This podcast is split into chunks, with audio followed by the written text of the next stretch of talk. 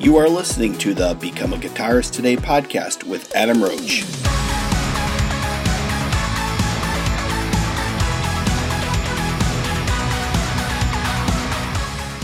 Hey there, and welcome to episode number 161 with my guest today, Anton Kabanen from the band Beast in Black. So, Beast in Black have a, new album coming out at the end of October called Dark Connection, which we discuss all about in today's podcast. So, Anton gives us a little bit of insight behind the recording and also about himself and his influences as well. So, the opening track you're hearing is from the new album and it's called One Night in Tokyo. So, make sure you click the link in the show notes so you can find where to download the album and also more about the band as well. And again, thank you to my sponsors Custom Guitar Picks, Yousician, and Arnaud Krakowka. You don't need a drummer to make an amazing metal song. All you need is access to tracks produced in a great studio by a great engineer. My full length drum tracks are crafted using the best sounding samples I've been developing for over a decade and have been used by thousands of professional musicians worldwide up to the highest level in the industry, including John 5 and Gus G. Stop wasting hours of your time trying to program drums and stop wasting tons of money to have your drummer record in a studio for mediocre results. With my drum tracks, you don't need to worry about any of that. Just drag and drop your tracks, press record, and you're done. All of that with a killer, authentic sound. So go to my website, arnaudkrakowka.com to start rocking. Another huge thank you to Arnaud for starting production on our album, Roach and Widen, which is coming out in December. So Anton did all the drum tracks, plus he is producing, mixing, and mastering the album as well, and also guest starring on one track. So again, please check out the link in the show notes where you can actually pre-order our album as well. So let's go over this interview now with Anton Kabanen. Hello. Hi Anton, how's it going? Uh, it's all right. Pretty busy and hectic, Oh, but yeah. that's that's a good sign, I think. You know. Yeah, so busy with the uh, promoting the album. Yeah, indeed, indeed. No, that's really good. So, No, excellent. Yeah, well, congratulations with the new album. Sounds fantastic. oh, thank you, thank you very much. I'm glad if you like it. So, Yeah, no, it's really good. I mean, uh, the songs and uh, just everything about it. cool, cool. Um, yeah, so with the album, the guitar and the keys. So you're playing the keyboards as well, aren't you? Well, I programmed the keyboards and stuff like that, and we have this Cynthia, kind of our Cynthia is our this what, what do you call her? Like artificial intelligence robot lady as our keyboard player. It's actually there in the booklet and in one of the promo pictures. I don't know if you've seen that. There's this red-haired woman Oh. in the tube, and we're around that. Actually, the same woman is on the album cover. Yeah, She's yeah. kind of our keyboard player, so to speak. Ah, right. Yeah, I saw the album cover. That's what's the name? Cynthia, is it? Yeah, Cynthia. Yeah. That's the woman's name on the album cover. Okay. Yeah. Yeah, I like the way that you have the you know like the sunglasses and you can see the actual the beast in the reflection of the glasses as well. Yeah, there's kind some kind of a dark connection between the beast and the lady there. Yeah. Works on many levels. The title "Dark Connection." It's about something that's between them, but also there's the con- cables connected to the spine of the lady. So, but th- there's the lyrical side of things uh, the songs. Many songs deal about this, you know, connection between humans and humanoid robots. What it's like to be in that kind of a future when that is reality. So. Yeah, so I mean, it's definitely the way the the world's going. So it's it's good to write about it as well. Yeah, let, let's see if, if it turns to be a good or bad thing. It's hard to say, but at least it's it's a fascinating topic to write stuff about. And Yeah. it, it- it's been around for like really long time. This, you know, Philip K. Dick wrote many like times about this same thing in his books. And Eventually, a film Blade Runner came out in '82 based on his books Yep. where the androids and the gynoids are kind of more more human than humans themselves, but mm. still they're not treated like humans are. So that's kind of a interesting yeah. topic to write about.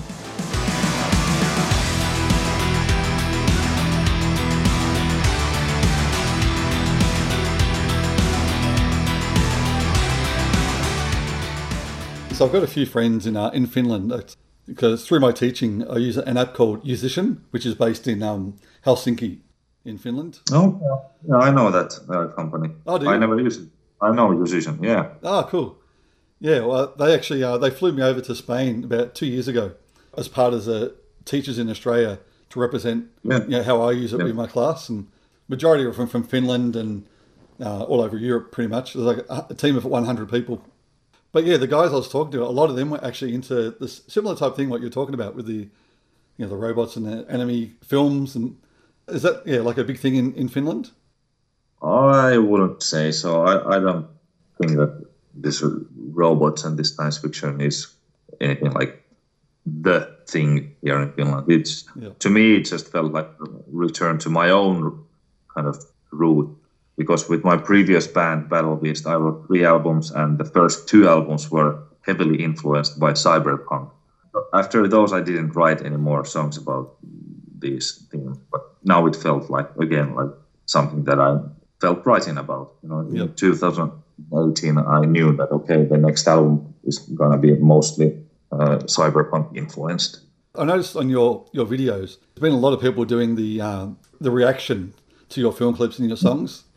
Yeah, it's always nice to see that people like make the effort commenting and reacting to our new creations. So it's always flattering and like even if people don't like it, it's always nice to see that hey, they still spent their time from yeah. their lives to like to deal with the Beast in Black song. We appreciate that. Like, Yeah, that's right.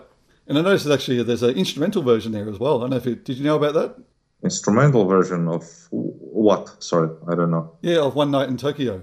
Oh, someone has made it. Yeah. At least it wasn't us. Uh, Oh. Maybe someone removed vocals with some kind of a plugin. Ah, okay. because I'm sure that it's definitely not an official version if, if you have found that somewhere. So Ah, I see. Gee, they're quick, aren't they? These people. How are they so quick? I'm like a dinosaur myself, actually.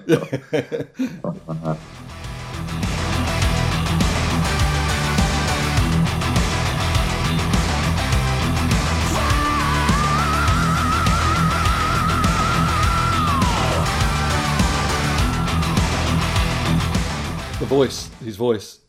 Um, yeah, Yanis. Giannis, sorry, yeah, Giannis. He, he's amazing. He's incredible. He is a great interpreter, great singer. Uh, he gives this emotional impact to the melodies. Like he understands that the melodies need to have that certain drama element. Like it, it, it cannot be just vocal line that is flat, even though it's perfect note by note. But it, if it's flat, then it's not interesting. You know, you gotta give that emotional impact when you record those. And he's really, really good with that stuff. You know, and even and technically he is amazing. He can do anything you know, from the softest, most elegant style of singing to a really macho and like a really metalhead type of sing, Yeah. and everything in between. So that makes my job as a composer much easier when there's a singer like that who who can do anything with his vocals, basically. The tone of his voice as well. And and I I saw another interview where he was actually talking about you, and he's saying how like you give him some ideas as well. That with the ideas, like you, you've got them already in your mind. Like you can see the finished product in your head before it's even recorded. Yeah, usually it's quite complete. Like the songwriting is already in the very first form. The song songs are already sounding like really like arranged correctly, and all the harmonies, melodies, and accents, and all that stuff is usually there. Yep. Some things change in the production, but like ninety nine percent of the songs remain the same. Kind of, there's no dramatic change from the composing part until the finished product. But uh, with Janis, when we do vocals, he often comes up with like, okay, let's like uh, add some harmony to the chorus so it sounds a bit bigger, you know, or like or add an octave, like a lower octave or a higher octave to certain melody. Yeah. And sometimes he asks, hey, what if we sing this melody octave higher or lower? Sometimes I agree, sometimes I don't. And, but the melodies themselves are like already as they are composed and they don't change from that usually. So when you write your melodies, do you write them like on a keyboard or guitar, then give it to them like that, or you actually sing it to say, hey, do this? Uh, I use Guitar Pro 4. It's like almost 20 years old version of Guitar Pro software, and I write the files there. But you know, vocal melody, vocal melodies, I always try myself what is singable, what is not, and the melodies they sometimes come from an instrument like noodling on a guitar or with keyboards, or just taking a walk somewhere and thinking of a sentence and then the melody that fits to the sentence. And Yep. you know, it's kind of organized chaos when it comes to composing. It hard to explain, but Yeah. you, know, you just gotta put the pieces together somehow. Yeah. The thing with your songs as well, like I noticed, you know, talking about the vocal melodies, and then you got your the keyboard melodies and you know different sounds which go in together, and then you got your the guitar riffs over the top, but they all blend in so well together. Yeah, well, I don't know what to say about that. It's just again one of these things. It just happens like normally. I I just hear, hey, okay, this is great, and I hear the keyboard like duplicating it in by using, for example, triads. You know, guitar plays with the power chords, but the keyboard can add the one extra note that makes it always either minor or major chord, and it makes it a bit more like dramatic that in that way Yeah. whatever I hear like in, in the mind and, and just write it down and then I hear it Yep. from that software Guitar Pro 4 that I use.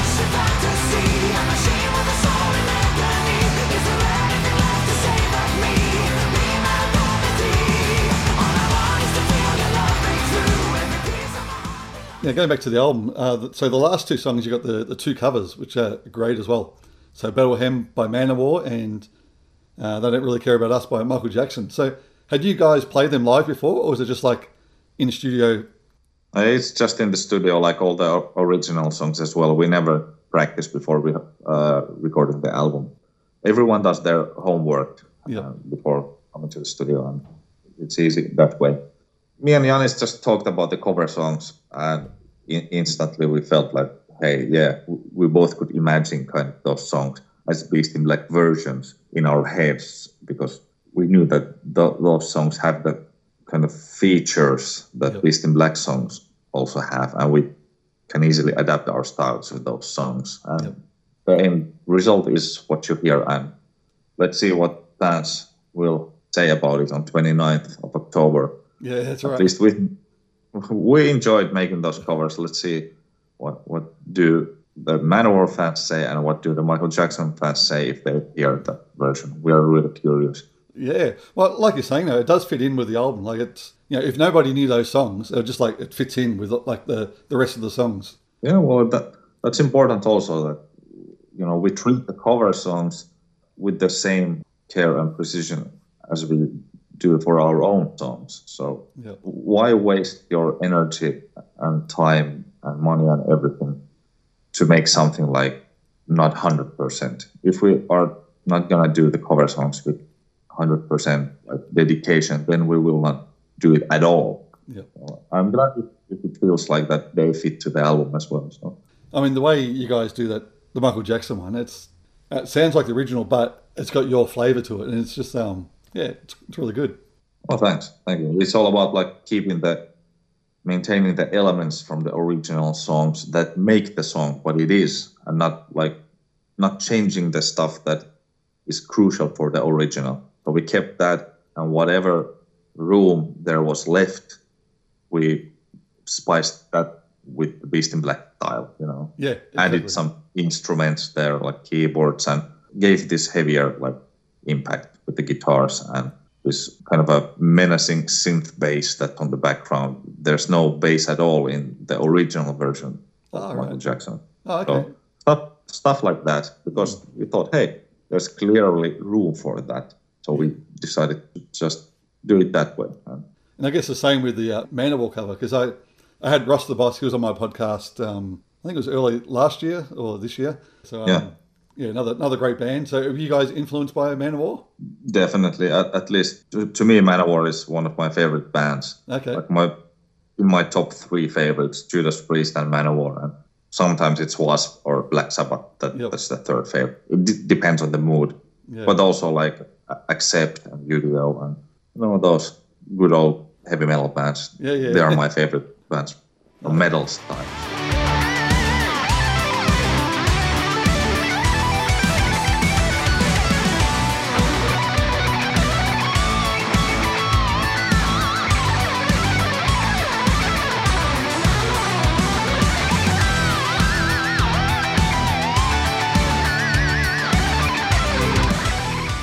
Yeah, thank you very much again for, your- for your time, and I'm sure everyone's going to love this album once it comes out.